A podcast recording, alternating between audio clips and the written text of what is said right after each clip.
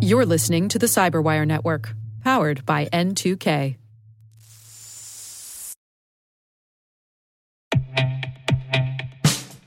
And now, a message from Cyberbit. Mastering cybersecurity is like mastering a sport. You build muscle memory through rigorous practice, then you train as a team to foster cohesion while operating under pressure. Like athletes, cybersecurity professionals thrive on hands on simulation. But traditional courses, certifications, and open source labs won't build you a winning team. You need Cyberbit.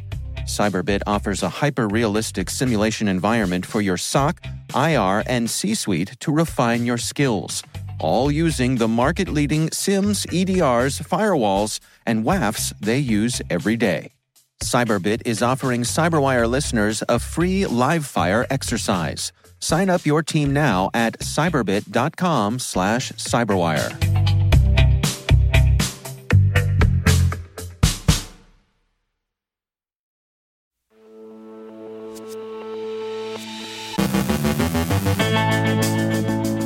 REvil may be back. A Paris area medical center continues to work to recover from cyber extortion. An assessment of Russian failure to mount effective cyber campaigns. Cyber criminals find wartime to be a tough time. Josh Ray from Accenture looks at cyber threats to the rail industry. Our guest is Dan Murphy of Invicti, making the case that not all vulnerabilities are created equal. And Yandex Taxi's app was hacked in a nuisance attack.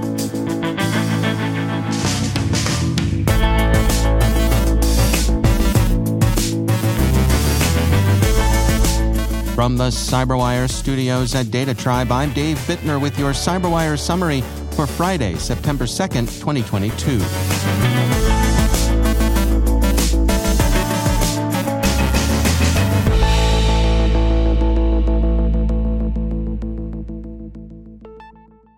The ransomware group behind REvil may have returned, Cyber News reports. The gang had been in hibernation for some months, and many concluded that it had disbanded. That may still be true, but someone claiming to represent REvil has said they successfully attacked the Midea Group, a major Chinese manufacturer of electrical appliances, and they've revived a version of the REvil dump site to post a proof of hack. The story is still developing, and what's been reported so far is as consistent with imposture and rebranding as it is with the gang's return. The large French medical center CHSF, hit in August by an extortion attack that reduced the medical center's ability to deliver patient care, is still in the process of recovering from the cyber attack. The effects of the incident have been unusually protracted.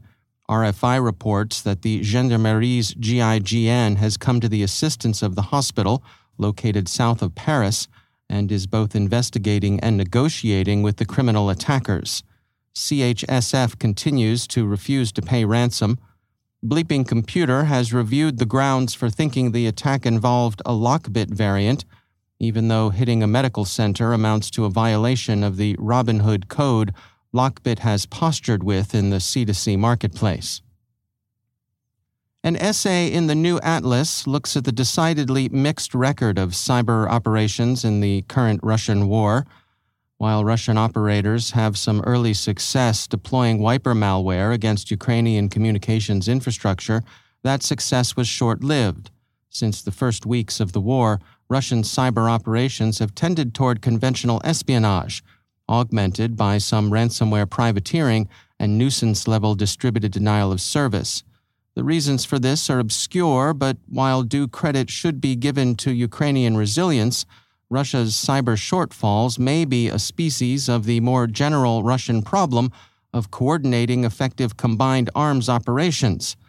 The essay says what has been apparent over the last six months is that few, if any, of Russia's cyber attacks have been launched in support of a clear military objective. There were no assaults on military command and control systems no critical infrastructure attacks, and nothing that could put real pressure on Ukraine to force concessions from the country or its friends.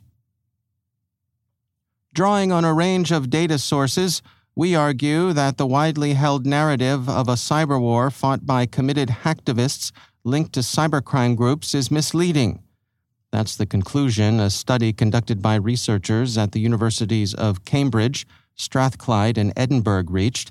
The researchers looked at web defacements, reflected distributed denial of service attacks, and communiques posted to a volunteer hacking discussion group.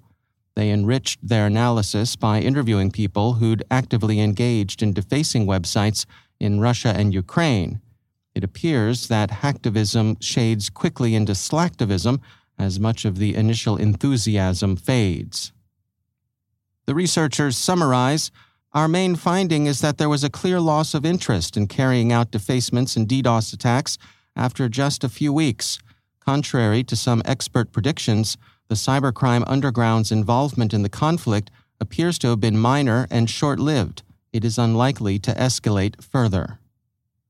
Rachel Noble, chief of the Australian Signals Directorate, has, according to the Canberra Times, a higher assessment of how privateers, at least, have performed in the war. She told a conference this week cyber criminals started to take sides in the war. These are serious and organized criminal gangs with deep resources who took it upon themselves to take action both on behalf of Russia and on behalf of Ukraine and involve themselves in the conflict. So, perhaps privateering isn't decisive, but it's messy and troublesome nonetheless. Concluding that privateering may be played out, however, may be premature.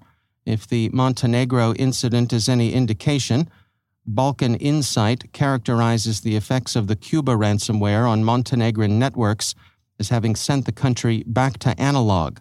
Bloomberg reports that investigation and recovery are still in progress as Montenegro calls in assistance from its NATO allies.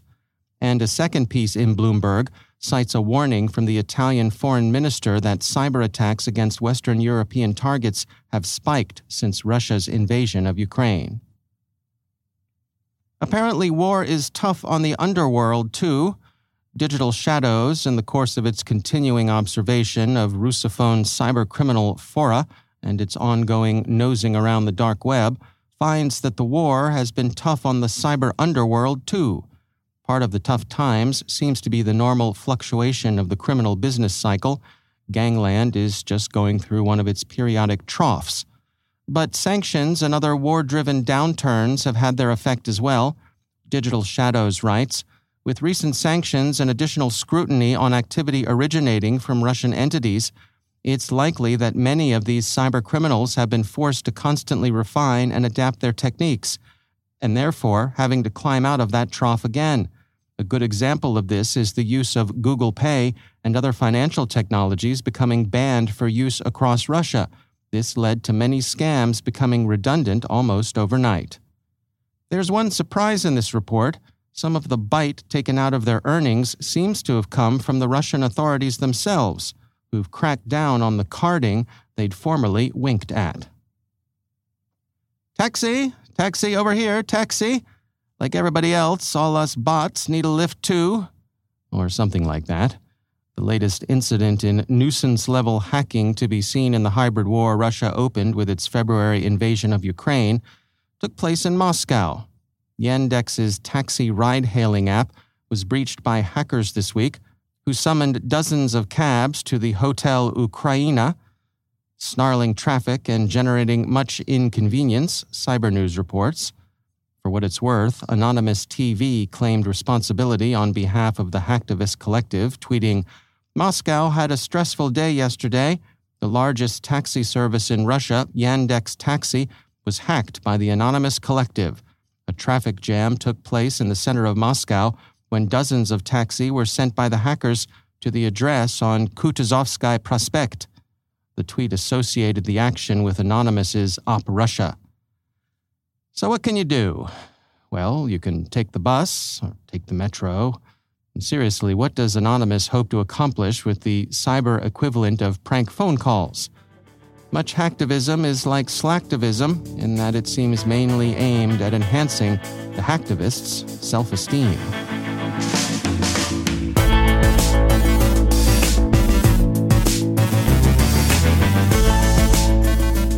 Coming up, Josh Ray from Accenture looks at cyber threats to the rail industry, and Dan Murphy from Invicti makes the case that not all vulnerabilities are created equal. Stay with us.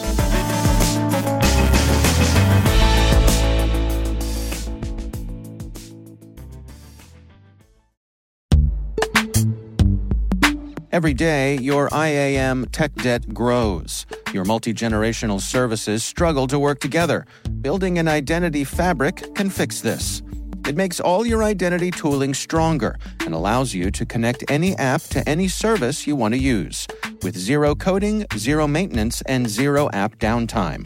Strata's identity orchestration platform separates the identity logic from your applications so you can optimize existing IAM tools and manage them in a single control plane. Now, every vendor, standard, and architecture work together. In short, building your identity fabric means you can secure your non standard apps, keep your complex access policies, retire outdated IDPs, and modernize in record time. So build your fabric with Strata Identity and get rid of tech debt for good. Visit strata.io slash cyberwire, share your identity priorities, and receive a pair of AirPods Pro. Offer valid for organizations over 5,000 employees. Connect today at strata.io slash cyberwire.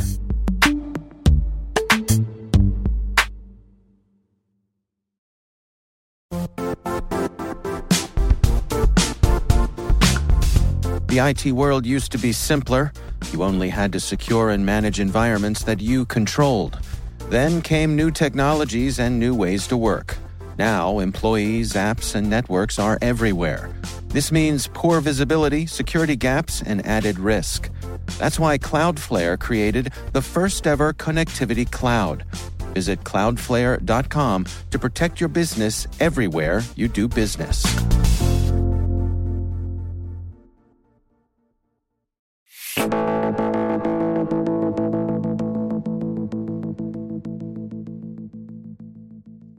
Threat actors have been exploiting remote code execution vulnerabilities across all industries. And faced with that reality, organizations are working to prioritize their remediation and threat hunting strategies. But knowing how to go about setting those priorities is often easier said than done. Dan Murphy is a distinguished architect at software security firm Invicti. One of the key challenges that uh, organizations have is how to prioritize what to fix first. There's so much that uh, you need to know where to spend those precious development hours in patching things. In an ideal world, every possible vulnerability would be fixed, but in reality, we have to find out the ones that can be exploited, you know, the ones that can be attacked, the ones that can actually be used by someone hostile on the network. And uh, figuring out that balance is something where tools can help you. Um, good tooling is essential to be able to find out what to fix first. Well, and traditionally, how have folks gone about this? What have been the, the methods by which people have prioritized these things?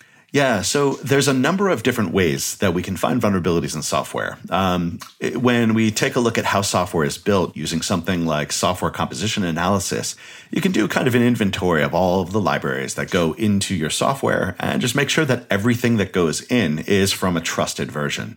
You can also take different approaches using something like static analysis, which will take a look at the code, actually parse it in, and look for harmful patterns where an untrusted source of input, say a parameter that comes over an HTTP request, goes to an untrusted sink, something like a SQL call where someone didn't um, care to escape all of the all the hostile parameters that are injected. So these two things are great, but they find kind of potential. Um, if you've ever been a developer that's been on the other end of a static analysis tool, you know that they tend to be somewhat noisy. You get flooded with all sorts of potentialities, things that could go wrong, but oftentimes as a developer, you know the conditions in which software is deployed. You know where it sits. You know, generally speaking, what's possible to be an input. Now, you can't get overconfident in knowing what those inputs are, but um, there's a lot of noise. Um, and there's a third class of tool as well, which is dynamic analysis tools. And those tools, those uh, work by actually sending the attacks over the network. They perform the real exploits that the black hats will use. And these three lenses, they're all important. Um, they all give kind of a different sense of what is out there, what the risk is. However, when it comes to prioritizing, really taking a look at what is provably exploitable that's kind of key so i, I tend to i tend to favor that last le- lens have a bit of a bias uh, working at invicti but actually doing those attacks the way that the attackers are doing them is a great way to know what to fix first.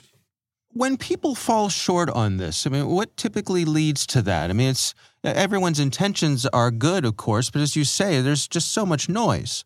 Yeah, uh, and there's a lot. I mean, if we look at the number of CVEs um, that have come out within the last year, even just in the realm of RCE, remote code execution, there's been a ton. If you look at since the start of the pandemic, it's basically a big hockey stick that is getting exponentially larger. And because of that, it's almost impossible to keep up with the number of packages that software is getting increasingly complex. It's composed of more and more packages that are out there. And you just kind of have this explosion of complexity. It almost leads to a situation where simple software is now composed of hundreds of packages. And for a development team to keep up with that, it's tough. It's that combination of the lens of knowing what goes in, trying to limit that complexity, but also make sure, making sure that you're doing that real testing that can kind of tell you what is actually exploitable. Uh, that's kind of the way to cope with that complexity. Well, in your experience, the organizations that are having success here, who are doing the right things and and being able to measure it, what sort of things do they have in place? Is there a common thread there? Yeah, in fact, uh, I think that a successful organization really applies all of those all of those techniques at different stages of the software development lifecycle. So, uh, great organizations they will scan their source code as soon as it's checked in to look for vulnerabilities. They will automate the practice of auditing things and checking out the composition to make sure that stuff doesn't get old. With software systems that are increasingly composed of many open source solutions, what was good today is not going to be safe tomorrow. And automating that practice, not just kind of deferring it to a manual once over every quarter, but making it part of the continuous integration, continuous delivery pipelines, making it part of that CI CD practice is key. So automation and uh, frequency of scanning in fact, we've actually noticed um, when Log4j came out, which was uh, a bit of an earthquake back in December, um, we noticed a mm. very strong correlation between those who scanned frequently and those who fixed. So those who scanned were those who fixed. And we noticed that those companies that were kind of had that regular practice of a scheduled scan that was either automated, happening uh, daily or weekly, those are the ones that were able to respond. Uh, we actually found that the mean time to remediate was like eight days or so, which is um, not that bad, but it comes from that constant practice, not just making security an afterthought, but baking it into the software delivery process to make sure that it's something that you designed for from the from the start. Can you give us some insights on you know dialing in the human element versus the automation and finding that right the proper balance? Yeah. Um, so I'm a huge believer in uh, the human element is often what causes vulnerabilities, and it's often what is great at being able to detect them. So automatic scanning is very important because you can throw robots at it. You can have it be repetitive, but um, the true, uh, a lot of very interesting attacks, those come from very creative applications of problem solving. I, I, tend to try to go to hacker conferences like DEF CON. And one of the main reasons that I go is to see the incredible display of human ingenuity that is just up on stage, the tiniest crack that someone can get, and then turn that into a way to execute code on a remote system. It never ceases to amaze me what human creativity can do. So I think that combination of automated testing, but then also with um, manual penetration testing and threat hunting is key. Um, there's going to be things that, um, particularly very clever ways that exploits can be chained together. Uh, gadgets can be constructed to start with that tiny crack and then widen it and ultimately achieve kind of a shocking objective. That is, uh, you can't forget that human element. That's Dan Murphy from Invicti. There's a lot more to this conversation. If you want to hear more, head on over to CyberWire Pro and sign up for Interview Selects, where you get access to this and many more extended interviews.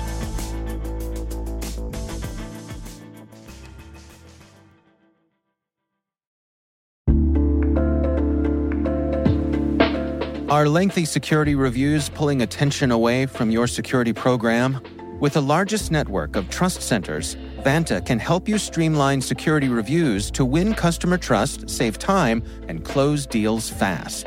Proactively demonstrate security by showcasing key resources like your SOC 2 or ISO 27001 and provide real time evidence for passing controls. And when a security questionnaire is required, Vanta takes the first pass for you. Visit vanta.com slash cyber to take a self-serve tour. That's vanta.com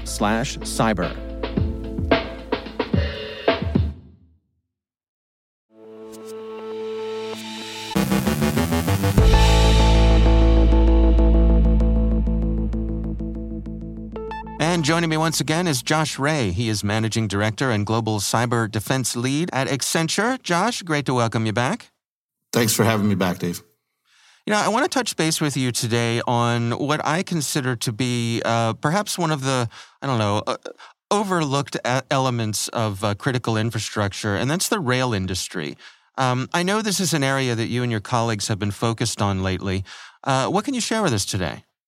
Yeah, Dave, I, I, think you're right. I mean, this is this is definitely an overlooked industry from a critical infrastructure standpoint. And I had a great conversation with uh, Anthony Wilson on this the other day. Um, and and the rail industry really kind of presents a very unique um, convergence of things like not only critical infrastructure but their role in defense.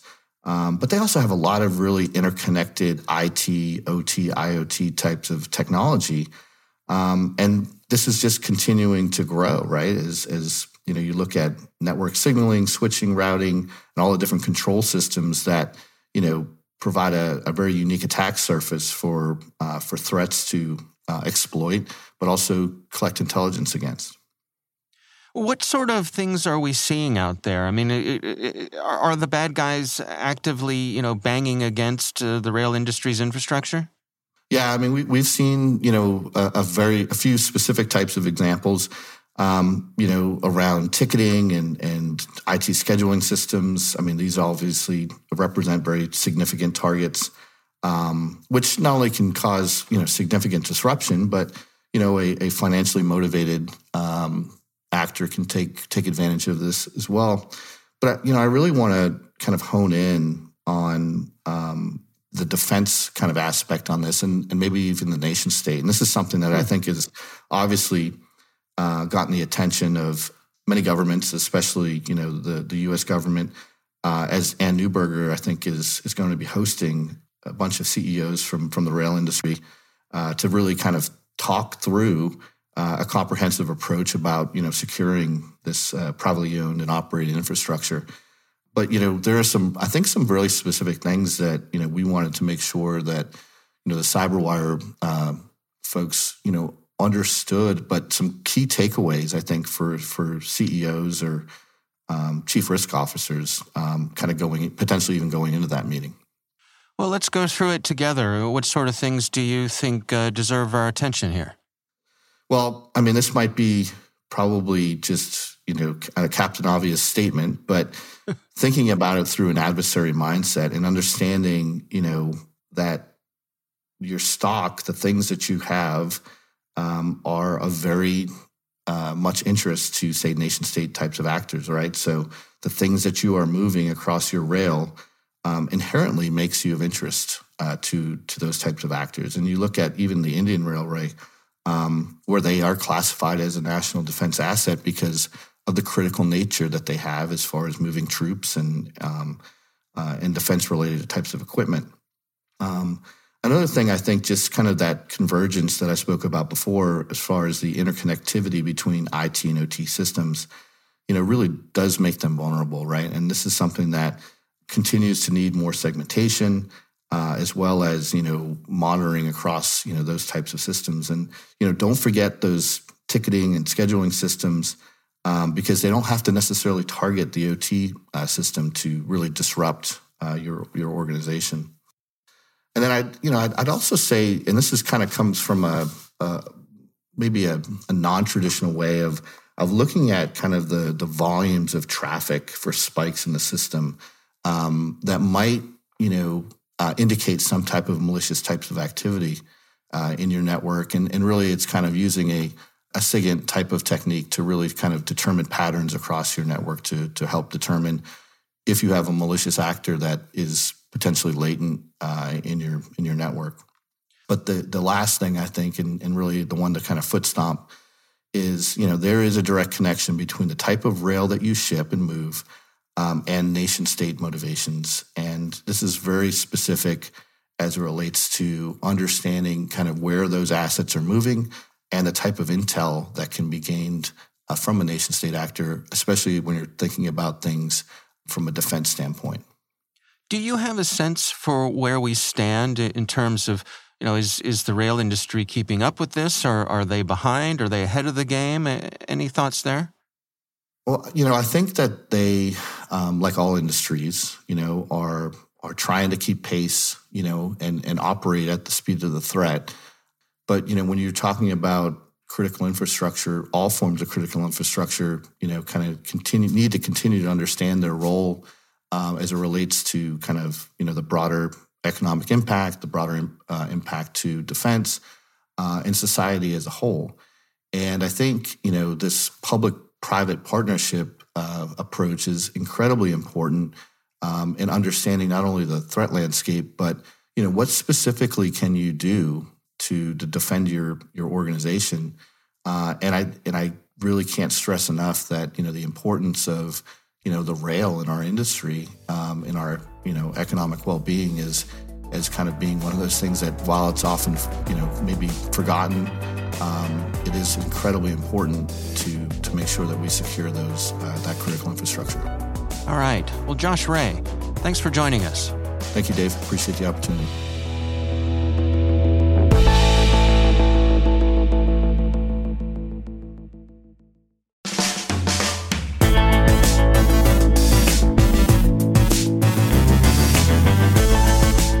And that's the Cyberwire. For links to all of today's stories, check out our daily briefing at thecyberwire.com. Be sure to check out this weekend's Research Saturday and my conversation with Ryan Kovar from Splunk. We'll be discussing their findings Truth in Malvertising, which contradict the Lockbit Group's encryption speed claims. That's Research Saturday. Check it out. The Cyberwire podcast is proudly produced in Maryland out of the startup studios of Data Tribe, where they're co building the next generation of cybersecurity teams and technologies. Our amazing Cyberwire team is Elliott Peltzman, Tre Hester, Brandon Karpf, Eliana White, Puru Prakash, Liz Irvin, Rachel Gelfand, Tim Nodar, Joe Carrigan, Carole Theriault, Ben Yelin, Nick Veliky, Gina Johnson, Bennett Moe, Chris Russell, John Petrik, Jennifer Eiben, Rick Howard, Peter Kilpe, and I'm Dave Bittner. Thanks for listening. We'll see you back here next week.